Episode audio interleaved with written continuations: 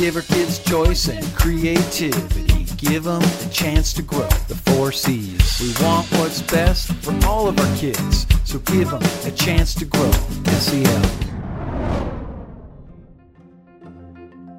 The topic of today's podcast is Creativity and Choice to Support Student Agency. Tech Talk for Teachers is brought to you by avid.org. Avid believes empowering students and fostering their creativity is important to their success. Can you say one more time? Tech Talk for Teachers. You want to practice? Tech Talk for Teachers. The podcast where teachers discuss how technology can positively transform teaching and learning. I'm Rena Clark. I'm Paul Beckerman, And I'm Pam Beckerman. We are digital learning specialists. And we're here to share actionable teaching strategies for remote, face to face, and blended learning.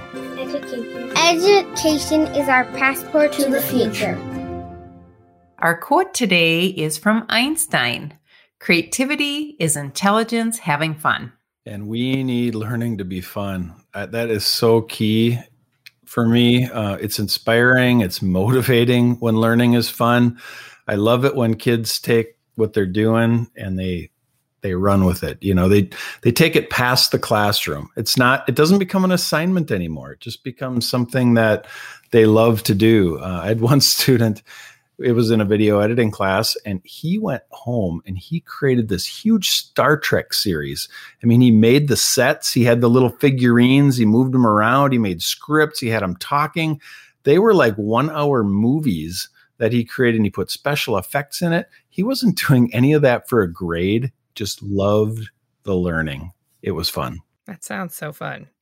Actually, before I get to my quote, that made me think of we've done something where I know some teachers have used something called a single point rubric. So I don't know if you've ever heard of that. Yeah. I love those. Mhm. hmm So, you know, there kind of is a definition in the middle, but there's, if you're grading on like one, two, three, there might be in the two. But what happens is students, if I were to write something in that three or four box, they might stop. But with the single point rubric, I find that students go so much further beyond because we haven't defined what a three or four is that they actually go way beyond with creativity. So that would be an example. Just another idea. Yeah, and I'm just going to build on that because it's so hard to build those rubrics when they're not single point because you're trying to predict every single way that a student can go beyond the standard and that's like almost impossible. The single point rubric, here's your target, feel free to go past. Yep. Here's what you need to meet standard, but go way beyond, please. Yeah.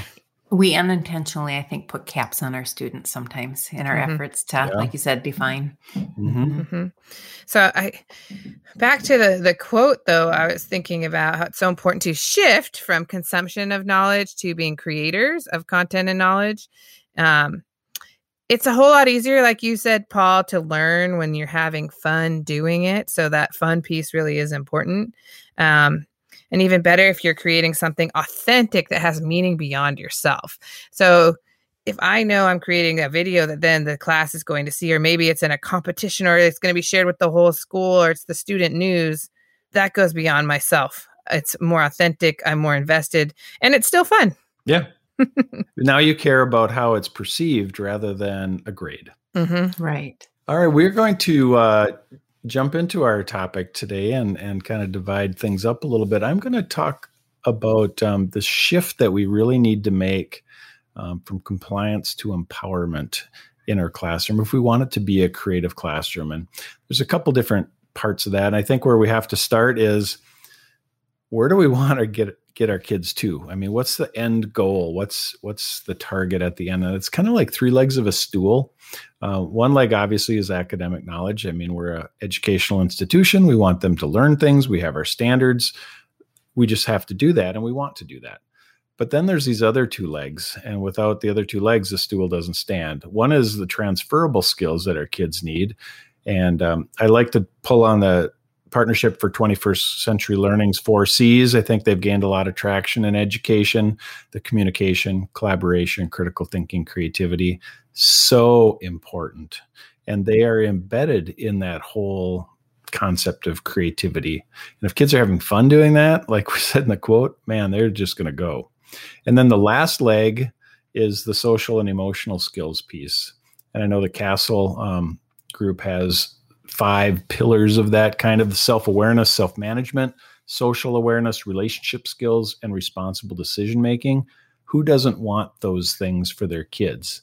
So, how do we do that? We can't do that in a compliance based classroom where, all right, the kid's not causing trouble. You know, he, he or she is sitting in their desk and they're listening and they're taking notes and, oh, they scored pretty well on the test. So they memorized well, but they're, they are not really doing anything.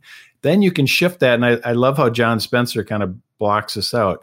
He shows a, a kind of a continuum of compliance then to engagement, which is a step better because now the kids are actually um, doing something. And then it goes to the empowerment. And empowerment really means that students own their learning. Like that student I mentioned at the beginning with the Star Trek video, he owned that. I mean, he had the motivation, he had the self management, critical thinking, creativity, all those things so important. So then we ask ourselves, how do we do that in the classroom? And we do that through, I think, creativity and choice. What about creativity, Pam? What, what would you say about that piece of it? Yeah, and that's the piece that really does get me excited. Um, technology. When it first came, that that was the part that made me most excited because it gave so many more opportunities for students to creatively demonstrate what they know, and a lot of choice in um, using their voice. When I first started, it was um, you know, demonstrate your learning with a paper, a speech, or a poster. And I taught middle school. And, you know, and after a while that get that gets kind of old. And it also was with like an eighth grade student, he spent more time cutting pieces out to put on a poster or coloring things in than what I sometimes wondered that they were gaining from those learning experiences. And certainly there are other options like making models or dioramas, but then that involves consumables and my budget didn't always support that. And I never felt real comfortable expecting students to have those supplies at home and make those available. So um, I was really excited when technology became an option because they had a lot more opportunities. They also had a broader voice. So when they shared what they know, it didn't wasn't just to me or their classmates. I mean, now you, they have a global audience in front of them, which is so important. And I'm just going to kind of list some of the different ways that is so exciting for students to be able to creatively de- demonstrate what they know and to that larger audience. So, for example, now um, instead of just a poster. They can make images in terms of collages, timelines, posters, infographics, slideshows, memes using tools like PicCollage, Canva, S'more, even Google Drawings, audio. I mean, now we can have that musical aspect or that speech aspect taken to another level with audiobooks, interviews, songs, speech, podcasts using tools like online voice recorder, Audacity, Soundtrap, video, as you mentioned, Paul. I mean, there's so many different ways for them to show what they know that way with screencasts, newscasts, documentaries, advertisements. We've got so many tools in the toolbox for that. Little teaser. Some of those tools you mentioned might have been used creatively, and we'll share the results of that at the end of the show. Oh. Teaser. I think Rena and I are both nervous now. I would. okay. I'd be very afraid. okay, what's he doing with Loom or Screencastify in terms of video? of course. or, those are some of my favorite tools. I yeah. love when you were talking about the audio thing. People forget about audio. Audio mm-hmm. is such a mm-hmm. powerful platform and so fun, especially for kids who don't like to have their face on screen. I mean, you're listening to our podcast. That's a perfect example of hey, audio. Good point. It is. well, in writing and papers, and certainly those are still so important. But I mean, we can broaden that with audience with a website, using Google Sites or Wix or Weebly. Comics, talk about having fun. Comics, books, um, online discussions, you know, in your LMS or with Parlay, and then animations. Um, both of our kids, our one son in particular, animation is so engaging, so fun. And to be then not only a consumer of that, but a producer or creator of um, animation as a way to share their learning. And again, so many tools, ChatterPix, stop motion, Scratch, coding can be a part of it. So students really do have so many more opportunities to creatively show what they know to a larger audience. And it can be a product or a project, but we can broaden that to inquiry based, project based, problem based type learning, make it passion projects, maker spaces. There's so many opportunities that the tools can allow students to um, be creative. Some of my favorite moments as a teacher are seeing the kids, things that kids create. They just amaze mm-hmm. me some days. And then when they leave school, even like our son, so does some art stuff. He wrote a story. He animated frame by frame these sketches. Then he put them in video editing software, so it became like stop motion. I mean, it became a an animated video. Put it to music. It's like mm-hmm. unbelievable. And then records himself making these things so you can watch time lapses of him drawing. It's like, oh my Goodness. And all the skills he gained by doing that as an eighth grader, because he was doing that at middle school, is yeah. now what he's applying to the world of work. Talk about transferable skills. The software has changed, mm-hmm. but the creativity and those skills are highly desired and serving him well in that space. Wow, you've listed off so many awesome tools there, Pam. In fact, if it's pretty hard to remember all of these. So if if our listeners go to Avid openaccess.org. We've got a whole series on creativity and choice, and you can find an article on image tools, audio tools, video tools, writing tools, and animation. So go check them out. And um, I think you can really dig deeper if you go to the site on avidopenaccess.org. Absolutely. We also have a lot of resources around choice, which is what I'm going to be talking a bit more. Um, so many ways to be creative, but we need to provide choices for students to engage in those creative choices. Um, and education really has been shifting, especially now in the pandemic. We're talking a whole shift, but being shifting away from being teacher centered to being student centered. Um, teachers need to release some control to their students and allow them to make choices and try things that maybe they're not comfortable with. I know as a teacher, when I was teaching, sixth grade. I was just learning about computer science and this idea of Scratch. I'm going to be honest, no idea what it was. but this, like the students, like, I want to do this in Scratch. And I'm like, uh. Does that got something to do with poison ivy or what is that? Instead of saying no, I was like, okay, as long as you know you meet the standards and you're meeting those learning goals, I don't really, I personally didn't care how they did it. And in the end, it was amazing. And I'm going to think, I don't, I honestly don't know the, I can't think of the name of the student or what particular student, but I should thank them because as a result, I got involved and I have my own learning has changed as a result of their interest. And now I, now I can scratch and make things all the time. Um, and I'm sharing that knowledge with others, but that all came from a student. So that's pretty awesome. Students are mm-hmm. amazing. We mm-hmm. had a, a neighboring school district. They had tech training that they did. The kids led it they had like these little uh, tables in the commons. There was a student at each table, and the teachers just went table to table, and the kids taught them. It was mm-hmm. ama- amazing. But the other thing is, if you're going to give students those opportunities to make choices, it's important to empower them with some of the skills to do so. So in that case, you know, the student already had the skills, but there's a lot of kids that want to try, like they want to do animation, they they, or maybe they don't know that they like doing videos or audio, but we need to give them those skills and opportunities to try them. Um, and that will also, as Pam mentioned, set them up for success for these many careers that haven't been invented yet. And those skills that Paul was talking about, those 21st century skills, those SEL skills, and especially when they're working in groups, because a lot of these things they're doing in groups. Um, so, the other thing, though, to keep in mind is that too much choice can paralyze some students um, and no choice is limiting. So it's this idea of like you got to find that balance. And I think like even now, sometimes I go to the store and there's like 50 different egg choices, and I don't even know which ones to choose. Seriously, or, or you go like the beverage, and you're like, or I mean, it used to be like there was one type of sparkling water, and now there's 500, and I don't know, so it can be paralyzing. That might just be a me problem. Um, so sometimes I like going to the store where there's only three choices, and there we go. But keeping that in mind as a teacher. So starting small, um, just little choices here and there.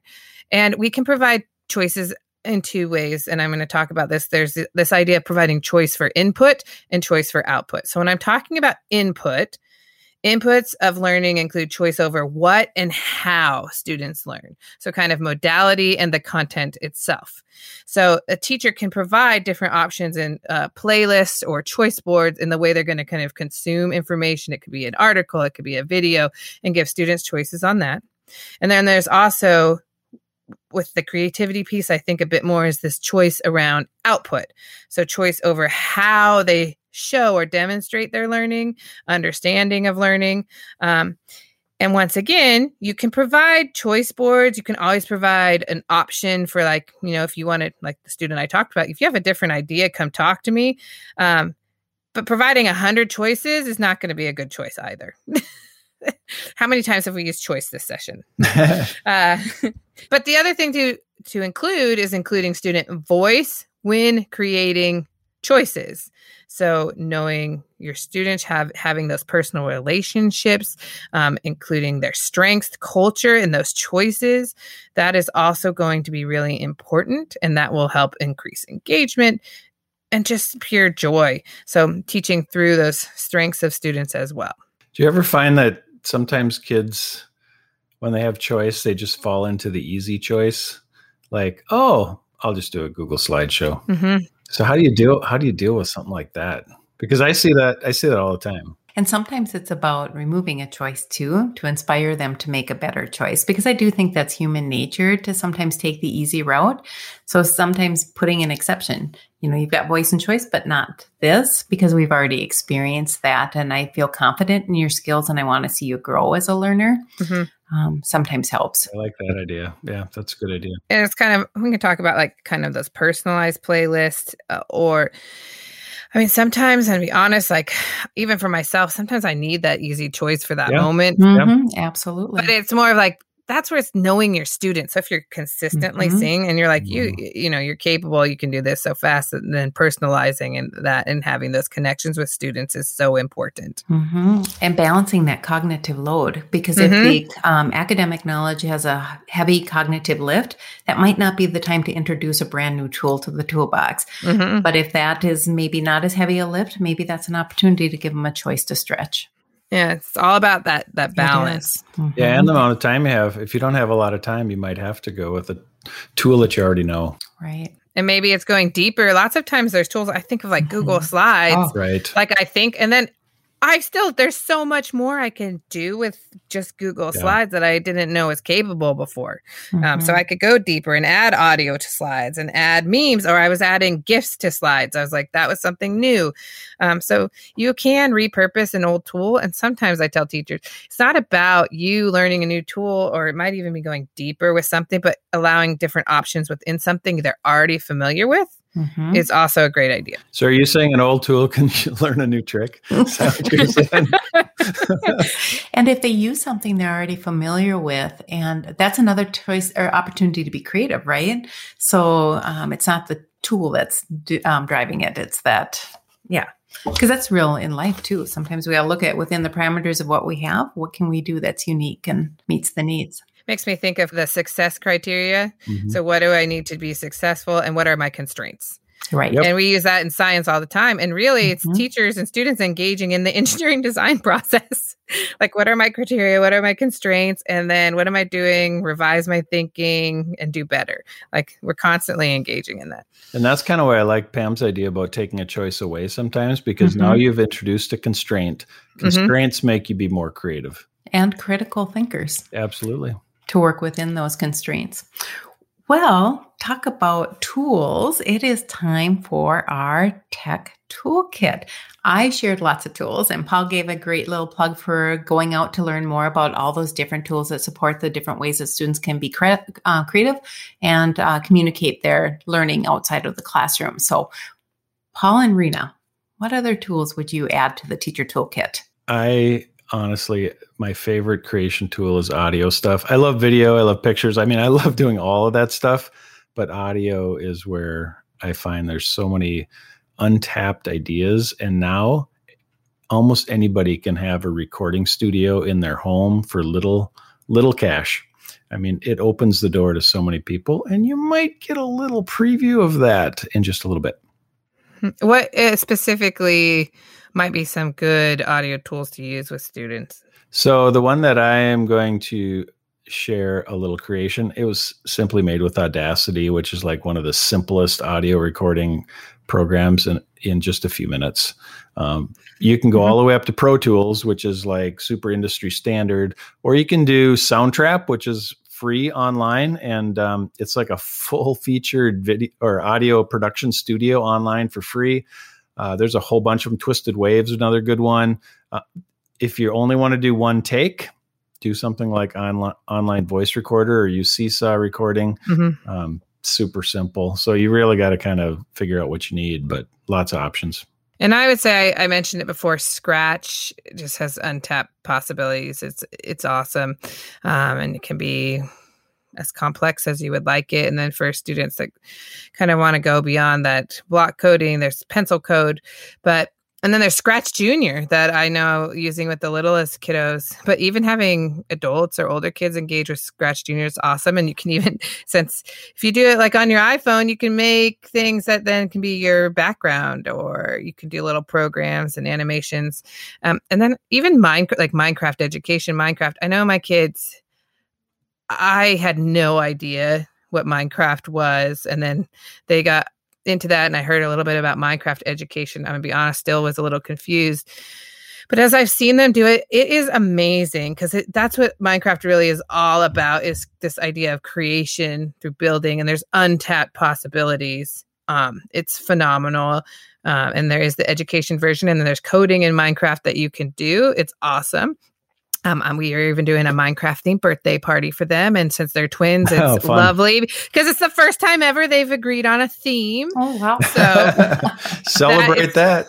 I was going to say. Very exciting, but, you know, lots of different options for creation. So if one does scratch and one does scratch juniors, like one went through poison ivy and the other just got a little mosquito bite, or, or how does that work? Never mind. Uh, it's time for. It's time for that one thing. One thing. One thing. time for that one thing. It's that one thing. So, what's our one big takeaway from this conversation when we're really thinking about creativity and choice? I think this, I, I kind of go back to the quote by Einstein. Einstein, um, creativity is intelligence having fun and sometimes we suck the fun out of school and we can't. We need to put that back in and letting kids be creative is one of the easiest ways to do that. And we've talked about how many life skills they develop by do, by be, being able to be creative. That's that's probably my takeaway. Mm, that was mine too because that's my favorite quote is um is that one. And i just think the opportunity to give students voice choice be creative is an opportunity to remove remove caps from their learning. I mean you guys just both was like a combo of my one thing. I feel like i have nothing left to say.